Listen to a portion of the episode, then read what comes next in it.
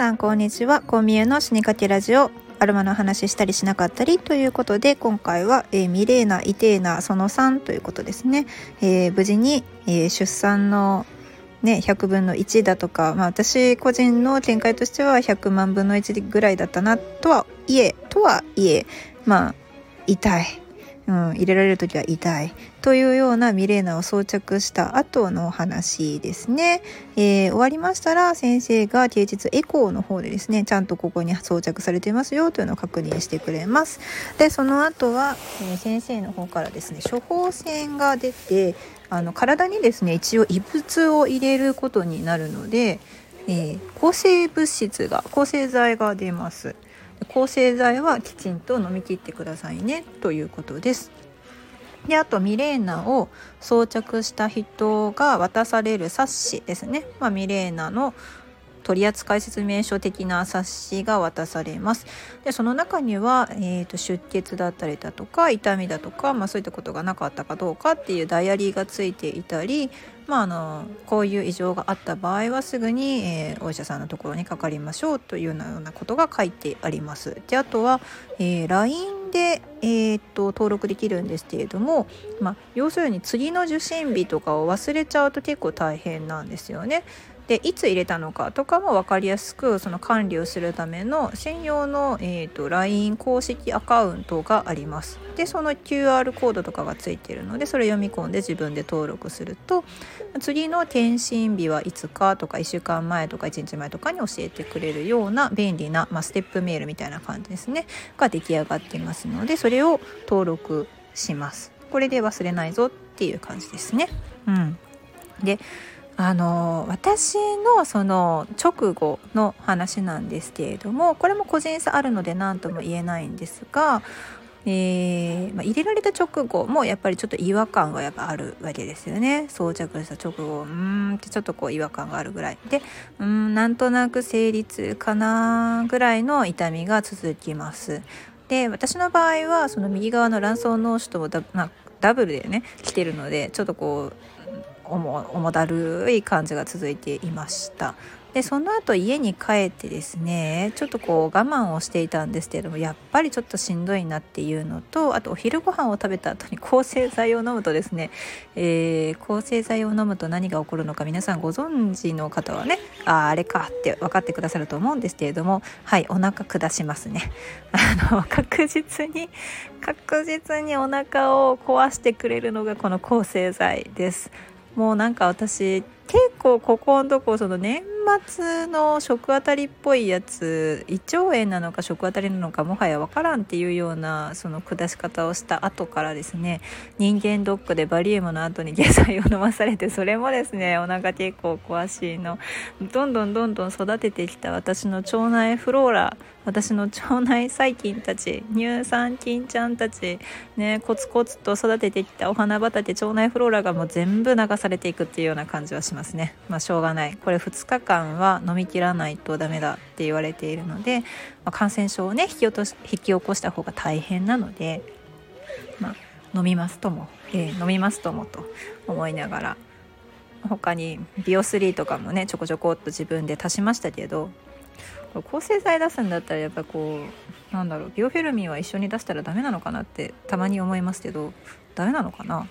なんかこう必ずお腹下す抗生剤って一体どういう存在なんだろうってすごくやっぱりうん不思議に思いましたね。でその後お腹がですねやっぱ痛くてしんどいわけですよね、まあ、ずっとお腹壊してるとしんどいですよね。で、まあ、息子帰ってきてもちょっとこうだるいのでチキチャキッと動けないっていう状態が、えー、続きました。でどうしようもないのでやっぱちょっと痛みをまず取ろうかなということでロキソニンを投入したのが夕方の夕方の5時半ぐらいだったかな？夕方の5時半ぐらいにロキソニン飲んでで晩ご飯の用意をうん立ってまあなんとかシャシャシャとできるようになったのが6時半ぐらいからでしたかね。そっからはまあ、割と流れ作業のようにですね夜のルーティンとして、まあ、晩ご飯お風呂寝かしつけまで行くんですけれどもその中では特にあのそこまでしんどいと感じたことはなかったです。ただそれまではずっとやっぱりこうお腹が痛いっていうのはやっぱありましたね。でこれも人によりますがこの痛みがま2日ぐらい続く方もいらっしゃればあの1日だけで終わったよっていう人もいるそうです。私の場合は2日目の朝つまり装着した翌日の朝に関しては、えーと、生理痛のような痛みっていうのは特に感じずに卵巣脳腫の右側の痛みだけを感じている状態なのでおそらくミレーナは、まあ、すんなりと収まってくれたのかなっていう感じはします。はいあんまりねロキソニンって飲みすぎるとあの胃を荒らすのと肝臓の値が悪くなるんですよねその昔あのうちの母親もものすごく、えー、子宮筋腫かななんかあったと思うんですですごい毎日痛くてロキソニンを飲んでたらしいんです毎日のように。で同じ感覚でうちの弟にですねなんかこう頭痛いとか熱出たのかなんかそんな時にロキソニンを渡し続けてたら弟の方はですね肝臓の数値がすごい悪くなっちゃってなんと入院するということになりました。ねあの飲み続けるものではないなと思っているので私はその何でもかんでもねアロマセラピーで頑張ってその緩和しようっていう感じではなく痛い時は結構痛み止めもちゃんと飲もうっていうようなうんまあ、流まあ、自分が思っているんですよねそういうふうにこう調節をしようとうまいこと取り入れて。ただロキソニンだけは毎日のように飲むもんじゃないだろうっていうのがちょっと心の中にあってで普段はあんまり飲まないようにしています。だからちょっと若干ね耐え耐えがち。痛みに耐えがちっていうのはあるかもしれないですね。もうちょっともしかするとその看護師さんとかだったらサクッとあの痛み止め飲んだ方がいいよっておっしゃる方もいらっしゃるかもしれないですね。うん、というわけで、まあ、2日目にしてまあ、幸いにも下腹部痛というねあの生理痛の鈍痛のような重い痛みっていうのはあんまり感じなくて済んでいてでも右腰の卵巣脳腫の痛みだけはまあずっとあるよっていう感じがしますけれども、まあ、こればっかりはね、まあ、急に小さくなるものでもてか小さくなるんかわからないものなので、まあ、付き合っていくしかないんかなっていう感じはします。でだるいのが消えると仕事ができるのでとっても嬉しいですね、まあ、次回の、えーと、月経については普通に来ると。でその後徐々に内膜が薄くなっているのでその次の生理からはかなり出血量が抑えられるということなので、まあ、そこまでね頑張って様子を見ていけば、うん、あの自分の体質的にミレーナが使えるか使えないかっていうのがわかると思います。で不正出血については副作用としてものすごくあの頻繁に起こるものでで中にはあの半年ぐらい続いちゃった人もいるらしいんですけれども大体まあ12ヶ月ぐらい不正出血が続いて止まるっていう方が多いみたいです。